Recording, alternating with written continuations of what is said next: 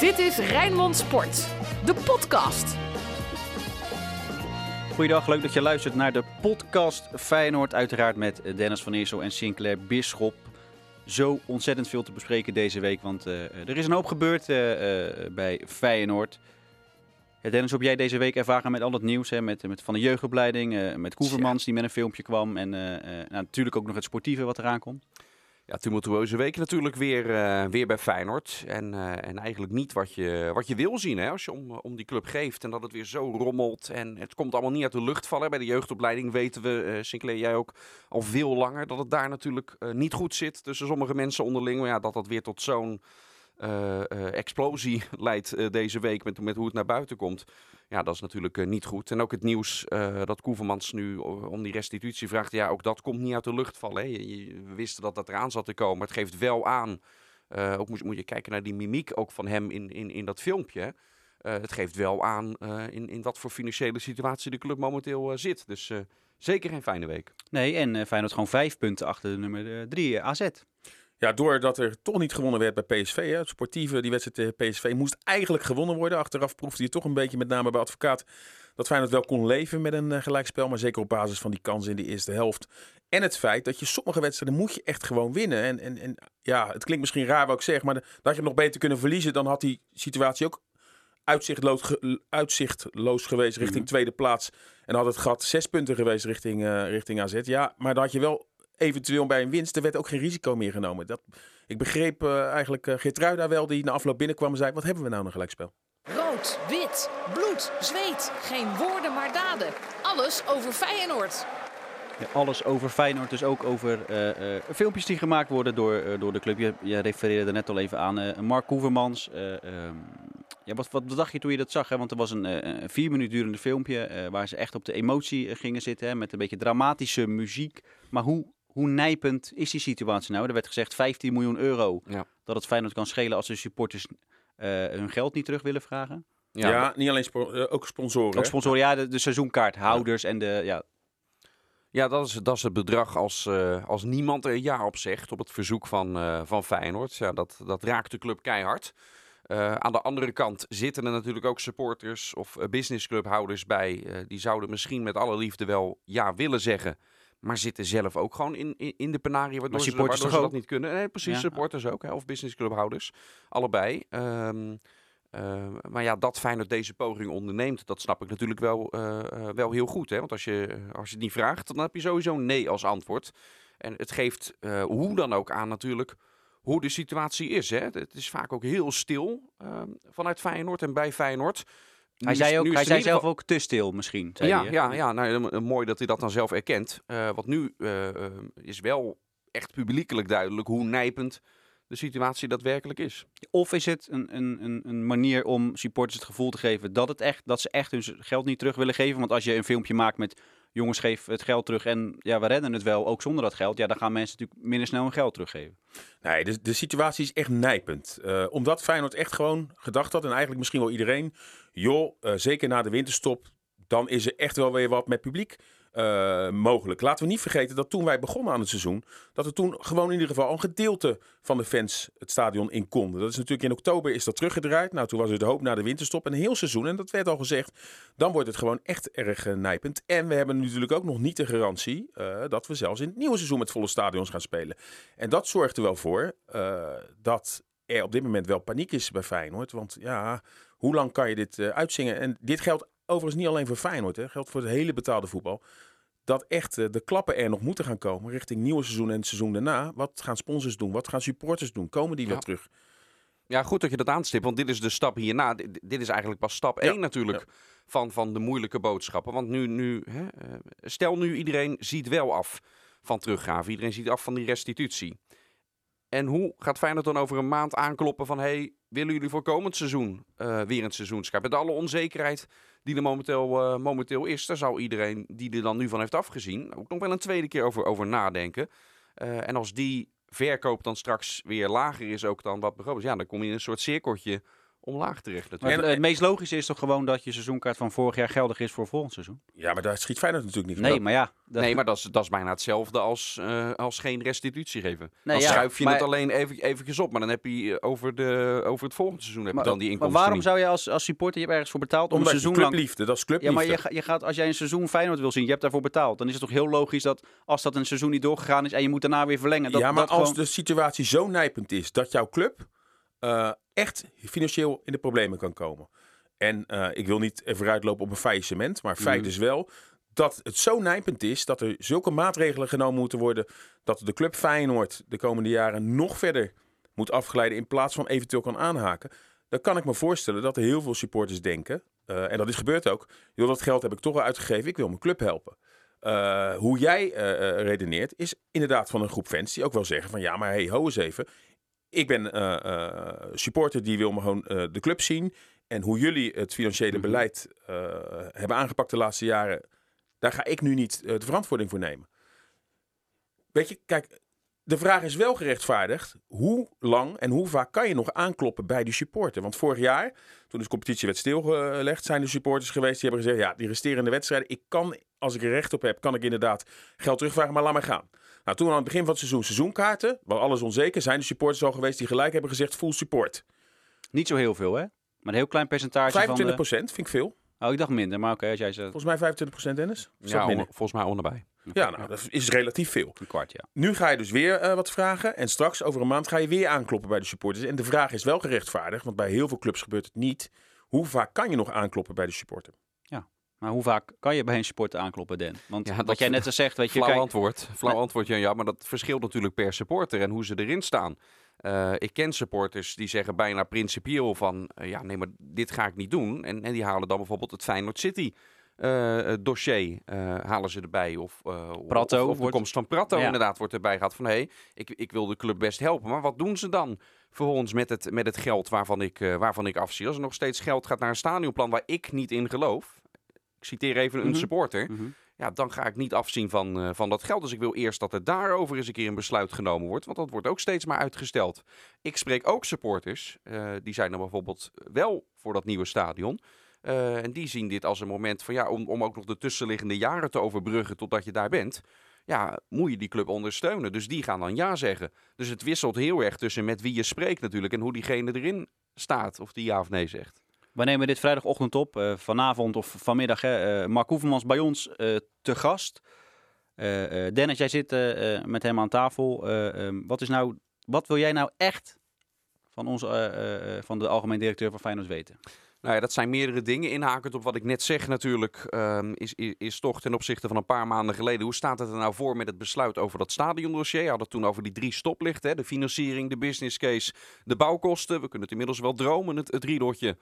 Ja, staan die seinen inmiddels op groen? Of is er nog steeds, wat mij betreft, aan mijn woorden, te weinig voortgang? En wanneer ga je dan dat besluit nemen?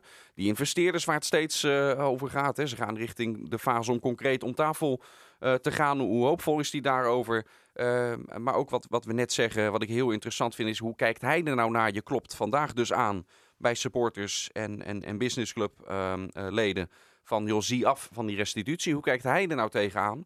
En wat is zijn plan van aanpak om dan over 1,5 maand van nu weer aan te kloppen met willen jullie voor volgend seizoen instaan? Ik ben heel benieuwd hoe hij daarnaar kijkt en hoe hij dat wil aanvliegen. En supporters kunnen ook zelf vragen inzenden. Hè? We hebben al heel veel via de sportmail hebben we vragen gekregen. Allemaal via Twitter, originele. Via Facebook kan het ook. Via Twitter, via Facebook. Dus ook als je dit beluistert vanavond of vanmiddag zit hij er. En als er goede vragen tussen zitten, stel ze maar. Want we hebben echt nu de kans om inderdaad heel veel dingen te vragen waar we een antwoord op willen weten. We hebben al heel veel vragen binnen gehad. En voornamelijk ook, wat jij zegt Dennis, het stadion-dossier is is een heel erg... Ja, leg even uit waarom je lacht. We moeten lachen omdat we op het scherm hier tijdens de podcast is NPO 1 staat op. En daar tonen ze beelden dat Ajax gisteren weer geholpen is door de VAR. Ja, daar kun je ook je budget aan uitgeven natuurlijk. Hè. Je ziet wat tegen het oplevert. Boys. Je ziet wat het oplevert. Die jongen die hier... De 1-2 binnenkomt, staat helemaal geen buitenspel, maar wordt wel buitenspel gegeven, dat soort dingen. Maar laten we het weer focussen op Feyenoord. Laten we dit deel afsluiten inderdaad in FC Rijnmond. We gaan het trouwens daarover met Koevermans natuurlijk ook hebben, over wat er bij de jeugdopleiding deze week is. Nou, een mooi bruggetje. Is gebeurd, hè? Maar moeten we Mark Onderwater zeggen vanavond? Ja. Kun jij nog even kort even uitleggen wat... Kijk, mensen op die onze website volgen, die weten het wel. Maar voor de luisteraars kan je nog heel even uitleggen wat er in het kort gebeurd is? Nou, je hebt sowieso bij de jeugdopleiding, dat weten we al langer, dat het sluimert tussen... het is altijd een beetje kort door de bocht, hè? Maar als dat hebben met dit soort verhalen. Je hebt de oude garde met de oude werkwijze en je hebt een jonge garde of de nieuwe garde die een andere innovatieve werkwijze bij de jeugdopleiding wil. En daar zijn al langer strubbelingen tussen die mensen in bij de geledingen. Aan de ene kant zit Stanley Braard, het hoofd jeugdopleiding ook. Als je hem in een kamp wil zetten, in het kamp van de oude garde. Hij heeft een aflopend contract. Dus er wordt met hem gesprekken gevoerd of ze wel of niet doorgaan. Hij heeft ondertussen natuurlijk ook evaluaties over de werknemers onder hem gedaan. En van een viertal werknemers, waaronder Uriah van Gobbel, Melvin Boel en Mark Onderwater... school. Is Ronald school? Nee, Remco. Pas op. En hier gaat het dus mis. Want dit gebeurde dus bij Braard ook. Ja. Want waarin de vier namen stonden, het mailtje van hier moeten we eigenlijk afscheid van nemen, dat mailde hij niet naar Mark Koevermans, maar naar Mark Onderwater. Een van de vier waar het over ging. Nou, dat was de aanleiding waardoor de bom afging. En niet omdat het ook niet de eerste keer was dat hij een verkeerd mailtje had gestuurd. Hè? Ook nee, dat klopt. Etienne, dus ook een keer met Etienne Shew-Atjon, de videoanalist, is dat gebeurd. Dus inderdaad niet voor het eerst, maar het heeft er wel voor gezorgd natuurlijk dat de boel deze week in een stroomversnelling kwam. Je hebt het hele verhaal bij ons kunnen lezen. Maar dit is, dat van die mail is natuurlijk het topje van de ijsberg. Precies. Het gaat om wat zit er nou onder. En daar zijn we ook in gedoken. En daar zal Koevermans ook over zich moeten over uitspreken. En Sejan, detail is natuurlijk dat de man van de hoofdopleiding, dus Stanley Braard, een aflopend contract heeft. En zelf voor 1 april moet horen of Feyenoord überhaupt wel met hem door wil. En dat er natuurlijk, stel dat Arnesen niet door zou willen, dat ook de Raad van Commissarissen daar toch een belangrijke stem in heeft. Terwijl dat toch een beetje vreemd is. Hè? Je zou zeggen, dat is een controlerend orgaan. Maar goed, Jacques Troost zit erin. De voetbalman in de Raad van Commissarissen. En dat is natuurlijk weer een boezemvriend en voormalig speler. Hè. Ze hebben samen gespeeld in het kampioensjaar van 84 met Johan Cruijff dat jaar. Dus dat is altijd lastig, hè? Want je hebt een formele rol als Raad van Commissarissen zijn en die is controlerend. Dus niet besturend. Zij gaan wel over het aanblijven bijvoorbeeld van directieleden. Hè? Dus zij beoordelen Arnesen, Koevermans, Joris van Dijk. Nou, gewoon heel de directie, maar niet Stanley Braard. Maar ja... Ja, hier komt hij altijd bij. Als je nou als technisch directeur langs je RVC gaat, ik wil afscheid nemen van Braard. En zeg, ja, als je dat doet, beoordelen we jou negatief. Wat is nog controlerend? En wanneer ben je toch aan het meebesturen? Dat is voor een commissaris is dat natuurlijk ook lastig, hè? Van welke positie neem je daarin in? Ja. Maar Braard is hoofdopleidingen, maar daarboven staat toch Frank Arnesen als technisch directeur. Ja. Dat valt onder hem. Waarom stuurt Braard dan naar Mark Koevermans? Ook. Dat mailtje en niet naar Frank Arnesen. Hij heeft natuurlijk ook naar Frank Arnesen. Oh, en die spreken ook heel veel met elkaar. Hè. Die zitten, dagelijks wil ik niet zeggen, maar heel veel natuurlijk met elkaar. We hebben ook Arnesen gesproken ook deze week over deze situatie. En die vertelt ook, zo werkt het ook. Het is een expert, dat is een hoofdopleiding. En die moet inderdaad gewoon wel de aanbevelingen doen hè, en de adviezen. En het is dan aan mij om iets met die adviezen te doen. Maar ja, 9 van de 10 keer laat je een advies van een expert. Doe je natuurlijk wel wat mee. En het is natuurlijk wel Braards recht om als hij vindt, als hoofdopleidingen, dat er een bepaalde nieuwe structuur moet komen en dat er afscheid genomen moet worden, dat hij dat wel moet kunnen aangeven. Op de achtergrond is er natuurlijk ook dat bureau dat Feyenoord aan het doorlichten is. En in dat kader bezien, weet ik nou niet hoe de Feyenoord jeugdopleiding door dat bureau wordt geëvalueerd. Maar die beoordelen de hele structuur. Maar het is natuurlijk wel zo dat wij onze vraagtekens natuurlijk wel een langere tijd plaatsen bij. Er komt veel te weinig door. Feyenoord met zo'n potentieel. Zelfs AZ heeft op dit moment een betere jeugdopleiding. Wanneer komt er nou eens een pareltje door? Dus ik kan me zo voorstellen dat daar wel sowieso natuurlijk een verfrissing en vernieuwing doorgevoerd moet worden. En of dat nou de oude garde is, dat die weer in ere moet worden hersteld. Want nu is het een beetje allebei van beide. Of juist mee met de nieuwe. Dat is niet aan mij. Dat is aan de technische mensen, de experts, om te beslissen welke koers je gaat varen. Ja, dus op allerlei geleden, jeugdopleiding, financieel gezien gaat het niet zo goed met Feyenoord. Sportief ook niet, want Feyenoord staat gewoon 5e. Het gaat niet. In 2017 nog kampioen geworden van Nederland, maar we zijn 4 jaar verder. Ja, en de doelstellingen worden steeds naar beneden bijgesteld. Hè, want eerst had Feyenoord zicht op plek 2. Nou, daar gaat het wel heel lang nog steeds over. Ook met Advocaat. Nu niet meer, toch? Nou, dat mag ik hopen van niet, nee. Dat het nu wel echt uitzicht is, toch? Want ik hoor spelers nog. Linsen van de week, als we van PSV winnen, dan is plek 2 nog mogelijk. Nou, dan had je op 5 punten. Dan had je op 5 punten. Dat is hetzelfde als hoe je nu op AZ staat. En als dat 1-0 wordt, is het 2 punten. Ja, ja. Als. Ja, maar ja, zo moet je toch als voetballer... Ja. Ja, maar ja, jij wil dus al een balans op gaan maken terwijl er nog 10 wedstrijden... Nee, maar als jij 5e staat, dan is enige bescheidenheid... Maar dat doen ze toch op dit moment ook? Okay. Europees voetbal... En natuurlijk... Ja, dat zegt Dick Advocaat al wel lang. Hè? Ja, wij willen gewoon Europees voetbal. En natuurlijk, stel dat er dit weekend weer wat gebeurt... waardoor je die ploeg weer in zicht krijgt. Feyenoord heeft natuurlijk wel een rijtje tegenstanders... waarin wel wat mogelijk is. Hè? Met Fortuna thuis, nu Emmen thuis. RKC komt nog thuis langs. ADO uit, hoor je normaal gesproken te winnen. Dus wat dat betreft... ja, Vitesse thuis, dat schat is nu 4 punten... maar die krijg je zelf nog thuis, moet je zelf wel winnen. Dus ja, het is...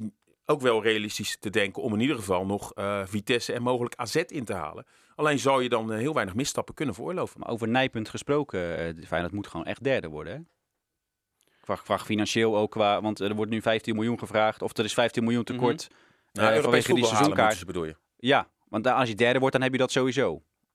Als Ajax de beker wint, allemaal weer als inderdaad. Ja, nee, dat klopt. Dan, zo hoog mogelijk eindigen. Dan zit je in de play-offs van de Europa League. Dus 1 voorronde overleven. En je hebt in ieder geval Europa League groepsfase. Levert meer geld op dan Conference League. Al begreep ik ook van Chris Woerts dat het elkaar niet zo heel veel ontloopt. Startgelden ontlopen elkaar niet zoveel. Maar het probleem is, als je vierde wordt... laat staan vierde worden en Ajax wint niet de beker... als je vierde wordt, dan ben je al veroordeeld tot meerdere voorrondes Conference League. Hè? Dus voorrondes om überhaupt die Conference League te halen. Dus dat verschil tussen derde of vierde en welk ticket je krijgt, afhankelijk van de bekerfinale, zeg ik er nog een keer bij. Ja, dat verschil is wel heel erg groot. Ja, want als Ajax wat langer in de Europa League blijft, dan is de beker natuurlijk de minste zorg. Maar als je bij een finale ga je niet 6 man wisselen. Dat geloof ik niet. We zagen nog een oude bekende op het trainingsveld. Ik zag, voor mij was het gisteren, had Feyenoord een tweetje gedeeld. Daar kwam Dirkie Kuyt weer het veld op. Want hij loopt stage voor zijn opleiding en dat doet hij bij Feyenoord, bij Dick Advocaat. Ja, zijn praktijkexamen doet hij. Hè? Dus hij moet meerdere trainingen leiden in een week. Volgens mij moet hij ook een oefenwedstrijd moet hij coachen. Tijdens de interlandbreak gaat dat gebeuren. En dat is dan zijn laatste stap. Dan heeft hij zijn papieren. Dan kan hij daadwerkelijk ergens als trainer aan de slag. En ik vind op zich het dan wel weer grappig dat het dan nu bij Feyenoord is. Na alles wat er heeft gespeeld. En dan ook bij Advocaat. Want her en der werd er al geschreven en gezegd van... ja, het komt ook doordat die twee niet met elkaar door één deur komen. En Feyenoord en Kuyt, dat komt nooit meer goed. Ja, dan vind ik dit altijd wel humor. Als dit dan vervolgens gebeurt, dan denk ik... oké, dat valt dan dus wel mee. Ja, hij is gewoon heel eerlijk geweest dat hij gewoon geen assistent kan zijn, toch? Nee. In zijn hoofd. Hij moet eindverantwoordelijk zijn. Dus is daar eerlijk over geweest. Ja, en als je eerlijk tegen elkaar bent, dan is het prima, toch? Ja, alleen er zit natuurlijk ruis op de lijn... dat er door de vorige technisch directeur wel beloofd is... dat hij ooit hoofdtrainer zou worden... En door de huidige technisch directeur Frank Arnesen, die zegt... ja, ik heb niks aan dat soort afspraken. Daar zit natuurlijk de ruis op de lijn. En hij denkt, dan ga ik nu maar op eigen benen staan. Want hij ziet nu ook wel dat de toekomst met Arne Slot ingegaan wordt... en niet met hem. En ja, hij heeft geen zin om dan als assistent-trainer... en ja, wat ik zei al een tijdje geleden, hè, Willem II... waar Martin van Geel nu zit... zou misschien wel, als Petrović erin blijft... met Dirkie Kuyt kunnen beginnen. Of misschien dat Petro daar wel gaat verlengen, maar... misschien wordt hij wel gezien als gewoon een ideale tussenpauze. Voor hem goed. En wie weet, als hij laat zien dat het een goede trainer is... kan hij natuurlijk altijd ooit nog een keer in de kaart. Ja, maar ik denk dat dit wel een logische stap is. Want een onervaren trainer, want dat is hij... zomaar bij een club als Feyenoord gelijk laten beginnen... lijkt me ook niet zo handig. Nee, zeker niet. Want Giovanni van Bronckhorst was dat ook, zeggen mensen dan... maar die was nog jarenlang assistent. En had ook net zo goed mis kunnen gaan... naar die 8 nederlagen op rij. Ja. 7 nederlagen op rij, klopt. Voelde als 8. Ja, dat precies. Inderdaad, ja, zo. Er kwam ook geen end aan. Ja. En ook, kijk, ze verloren in die reeks ook van Ajax, maar ook echt tegen de gekste ploeg. Heerenveen thuis, kwam er in een ADO. Nou, het was elke ploeg die langskwam, gingen de beentjes wijd en daar verloor Feyenoord van. Feyenoord-Emmen, jongens. Dat zal toch wel goed gaan? Ja. Hoewel, Emmen wel toch bezig is aan een reeks zonder 4 wedstrijden zonder nederlaag. Wonnen onlangs bij Utrecht. Ja. Spelen op zich leuk voetbal. Dus je moet niet achterkomen of een vervelende wedstrijd waarin Feyenoord denkt, we kunnen het wel op 80%. Maar normaal gesproken Feyenoord-Emmen. 2 eerdere edities, een keer 4-0 en een keer 3-0. En Feyenoord, de laatste thuiswedstrijden, gaat wel aardig, hè? Willem 2, 5-0. VVV 6-0. Eerste seizoen zelf was het verhaal andersom, hè? Ja. Er kwam Feyenoord uit beter voor de dag. En was het thuis opeens, was Feyenoord niet zichzelf. Nou, dat is in de tweede seizoen zelf wel... Maar 7-0 wil ik dan niet zeggen, maar met 3 doen we het wel. Hè? En we zal toch niet zo spelen als VVV, hoop ik. Want dat is altijd een mooie vraag. Stel, er is weer zo'n wedstrijd als tegen VVV. Vinden jullie dat dan leuk of... Hebben jullie liever een wedstrijd waar het nog een beetje... Nou, als het iedere week zo zou zijn, is het misschien wel minder leuk en minder spannend. Maar dit komt niet vaak voor, hoor. Zo'n wedstrijd als tegen VVV. 9 van de 10 keer is het echt tot de allerlaatste minuut spannend. Dus wat dat betreft vonden we het wel eens lekker om ook gewoon eigenlijk al klaar te zijn na de pauze. Maar het liefst heb je gewoon een echte voetbalwedstrijd waarin Feyenoord uiteraard na 90 minuten wint. Maar dit had weinig met voetbal te maken. Want ja, als ze nog een kwartier door hadden gegaan, had het 10, 11? 13? Bijlo gaat waarschijnlijk niet keepen. Gaat hij nu voor Marsman kiezen? Want daar hintte hij Advocaat wel een beetje op. Hè? Dan laat die Bijlo maar eerst eens fit worden en dan interlandperiode afwachten en dan zien we wel. Nou ja, ik vind het een logische gedachte. Hierna is er weer een interlandbreak. Bijlo is ook opgeroepen voor Jong Oranje. Kijken hoe hij zich daar houdt. Als dat goed is, kun je hem daarna weer terug in de ploeg brengen bij Feyenoord. Maar anders ga je nu weer Marsman na een dijk van een partij in Eindhoven. Ga je hem eraf halen en dan misschien na de break toch weer erop. Dat is ook niet goed. Niet voor Feyenoord, niet voor Marsman. Uiteindelijk ook niet voor Bijlo. Dus ik zou het zou mij zeer verrassen, laat ik het zo zeggen. Als opeens nu Bijlo er dan toch weer op staat. 3 wedstrijden in 8 dagen moet hij dan gaan keepen, Bijlo. Hoe lang heeft hij dat al niet gedaan? Nee, maar hij heeft met de bondscoach gesproken. En dan is het aannemelijk om misschien te denken 2 van de 3... het zijn het is groepsfase. Ja, groepsfase voor het EK. Maar je kan bij wijze van spreken na 2 overwinningen... kan je dus alweer door zijn naar die knock-outfase. En dan zou er een andere keeper op kunnen. Ja, dat is dan Erwin van der Looij. Maar goed, ja, eerst even kijken hoe of die überhaupt wel die eerste wedstrijd keept. Ik denk hij valt wel in het proces voor Jong Oranje. Want zijn spelers die er niet invallen volgens... Nou, hij is natuurlijk gewoon eerste keeper van Jong Oranje. En als je geselecteerd wordt, ga ik ervan uit dat hij ook eerste keeper is. En kijk het naar zijn concurrentie. Paas, die ook bij Utrecht helemaal niet speelt. Scherpen, die bij Jong Ajax weliswaar speelt, maar ook geen geweldige indruk maakt. Ja, mag je ervan uitgaan dat hij gewoon in ieder geval de eerste wedstrijd keept. En misschien 2 van de 3. En we gaan maandag ook langs bij Jong Oranje. Dus dan kunnen we het vragen hoe het met Bijlo zit. FC Rijnmond. Archief. Ja, zover de geschiedenisboeken bij Feyenoord-Emmen kun je niet induiken. Want Feyenoord heeft heel weinig in de eerste divisie gespeeld. Sterker nog, nooit. En Emmen heeft... dat is heel weinig, ja. Ja, pas 2 keer in de Eredivisie. Of dit is het derde seizoen, hè, want het is niet afgemaakt. Dit is het derde seizoen van Emmen. Dus nou, ik ben benieuwd waar jullie mee komen, jongens. Het zijn 2 edities. In de allereerste editie in de Eredivisie dan. Want we hebben wel eens een keer een wedstrijd om de Hartstichting en alles in de Kuip gehad tussen die ploegen. Toen werd het 4-0. En toen zat Van Persie te kijken hoe Berghuis een vrije trap erin schoot tegen Emmen. En daar was applaus voor. Want dat was hoe de meester Van Persie de vrije trappen nam dan Berghuis. Maar het mooie is bij Berghuis, iedereen heeft op zijn netvlies iedere keer van Berghuis gaat erachter staan. Dan gaan we er met z'n allen voor zitten. Die vrije trap misschien gaat wel eens binnen. Maar die wedstrijd tegen Emmen is ook wel de enige vrije trap die hij ooit voor Feyenoord erin heeft. Tot op de dag van vandaag. Tot op de dag van vandaag die hij erin heeft geschoten. Hij heeft natuurlijk een fantastische trap. Maar 9 van de 10 keer, of eigenlijk 99 van de 100 keer wordt zijn bal gepakt of gaat hij over. Dus hebben wij ook wel eens in ons verslag... Ja, dan staat Diemers erachter, die bij Fortuna wel bewezen heeft... een vrij strafspecialist, Toornstra. Maar eigenlijk altijd staat Berghuis erachter. En hij is natuurlijk wel heel goed met een vrije trap... die eventueel binnengekopt kan worden. Maar echt daadwerkelijk een vrije trap recht op het doel. 1 keer tegen Emmen. Dus wat dat betreft is dat ook wel een statistiek... waar je als Feyenoord zijnde ook wel wat mee kan. Ja, maar ja, noem een andere linkspoot die hem... Hoeft toch niet per se een linkspoot te zijn? En hij neemt ze eigenlijk vanaf elke positie vaak. Klopt. Is dat dan de status die voorgaat in plaats van de traptechniek? Ja. Dat is eigenlijk heel treurig.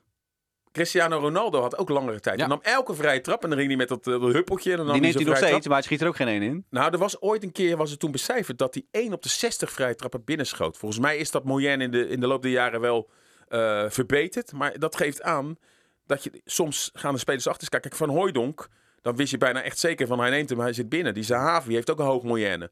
Alleen, ja, je kan een goede vrije trapspecialist of een goede trap hebben, maar je hoeft geen specialist te zijn. Berghuis is dus een goede penaltynemer, maar qua vrije trappen recht op het doel, dan zou ik toch wel ze nu dan voor andere smaken gaan. Ja, het is ook niet af en toe, hij neemt ze echt altijd. Ja, dat klopt. Ja. Ja. En jij, Den? Nog een andere wedstrijd? Nou, de laatste editie. De man die alweer vergeten is bij Feyenoord. Maar die toen, volgens mij binnen de minuut. Of na 1 minuut 10 zo scoorde. Usjakoop. Is de eerste wedstrijd ook, toch? De eerste keer dat hij in de basis stond. Volgens mij was hij al een keer ingevallen. De basisdebuut in de Kuip. Ja. Dat was zijn basisdebuut in de Kuip. Toen lag hij er al heel snel in combinatie met Berghuis. Toen dachten we, hey, dit zijn misschien wel twee rasvoetballers. Die gaan elkaar kunnen vinden. Dat kan leuk worden. Maar uiteindelijk, ik moet ook eerlijk zeggen, volgens mij werd vrij vlot, daarna redelijk vlot, daarna de competitie ook wel stilgelegd. Ik denk nog 2 potjes of zo daarna misschien. Maar... volgens mij zijn pech was dat hij ook gewoon weer niet fit was. Want na die wedstrijd tegen Emmen ging iedereen er eens voor zitten een week daarna. Toen stond hij niet op het wedstrijdformulier, omdat hij alweer geblesseerd was. En op het trainingsveld zag je hem alweer apart van de groep trainen. Dus gewoon eigenlijk niet fit binnen. En toen hij weer terug was, toen is heel snel volgens mij de competitie stilgelegd. Toen viel hij een paar keer in, omdat het wel stond bij Feyenoord. Ook nog een wedstrijd, volgens mij in Eindhoven, dat hij inviel. Alleen, op het netvlies staat dan wel dat het uiteindelijk toch niet gelukt is. En ik hoorde Arnesen nu ook al, het tweede jaar op rij dat we een wintertransfer doen. Hè, nu met Pratto en vorig jaar met Usjakoop, wat eigenlijk niet bevalt. En dat geeft toch wel aan dat je in de winterstop heel goed moet kijken wat je binnenhaalt. Want 9 van de 10 keer zijn spelers of toch niet fit, of uiteindelijk toch geen versterking. Nee, en zien we Usjakoop ooit nog terug in de Kuip? Want er ging wel eens even sprake van hem. Maar ja, dat is gewoon een te dure jongen. En hij zit nog meerdere jaren vast in Turkije. Ja, kijk, dat is het. Als Feyenoord de transfersom ervoor moet betalen, dat gaat hem sowieso niet worden. Nee. Ja, wellicht als hij ooit daar uit zijn contract loopt. En melden zich geen clubs die een hoger salaris dan Feyenoord kunnen bieden. Het is ook een dure jongen wellicht. Volgens mij. Ik heb hem toen wel gesproken. Hij had het wel echt naar zijn zin bij Feyenoord. Dat was een club die qua karakter ook echt bij hem past. En ik geloofde hem toen ik daar zat. Ik buiten een interview om. Nog even in de perskamer toen dat nog kon. Hè. Toen kon je nog gewoon bij elkaar zitten en praten naar iets zonder allemaal kappies voor. Toen beviel hem wel echt en ik geloofde hem daarin. Dus ja, wellicht als dat weer een keer zover komt, kruisen de wegen zich weer. Maar ja, ik moet hierbij ook altijd denken aan John Guidetti. Ja. Die jaren en jaren en jaren bleef zeggen dat het allemaal zo goed past. En als de wegen elkaar weer zouden kruisen... Zeker nog, als je die nu op zou bellen, dan zegt hij, ik kom morgen naar de Kuip. Ja. Dus, en als puntje bepaaltje komt dan... Wellicht komt het er nooit meer voor. Feyenoord heeft natuurlijk wel Teixeira, soort gelijke speler in die selectie, ook voor volgend jaar. Dus ik kan me zo voorstellen, het geld is er al niet. Daar begonnen we deze podcast bij. Dat je er heel secuur gaat kijken waar je dan wel een versterking doet. En als die vrij komt, dan wil dat niet 1, 2, 3 zeggen dat je hem dan maar transfervrij binnenhaalt. Want het is inderdaad een dure jongen. En je moet echt gericht dadelijk gaan kijken naar welke posities je gaat versterken. Dus ik zie het niet gebeuren. Al valt of staat alles natuurlijk wel met weer transfervrije spelers halen. En dan ga je natuurlijk kijken wat je kan. Er kwamen wat geruchten dat... Slot al gesproken ze hebben met Klaasie en met Martensindi. Nou, met name die laatste zou ik misschien wel kunnen voorstellen. Hè, die het ook goed doet. Ook wij hebben hem al een paar keer gesproken. En hij geeft ook wel aan dat Feyenoord nog wel altijd in zijn hart zit. En ja, er is zeker als Senesi vertrekt natuurlijk wel gewoon een linkspoot nodig in die verdediging. En dan denk ik wel dat je daar een ideale speler mee binnenhaalt die er kan staan. Die de club door en door kent. Dus wat dat betreft, als dat zou kunnen, zeg ik daar geen nee tegen. Kijk, er circuleren gewoon 2 lijstjes in de Kuip nu natuurlijk, hè, tussen Arnesen en Slot. 1 lijstje voor, stel, er komt niet zo'n investeerder en we moeten het doen met een lege portemonnee, dus met transfervrije spelers. Nou, daar zal dan een lijstje spelers voor zijn.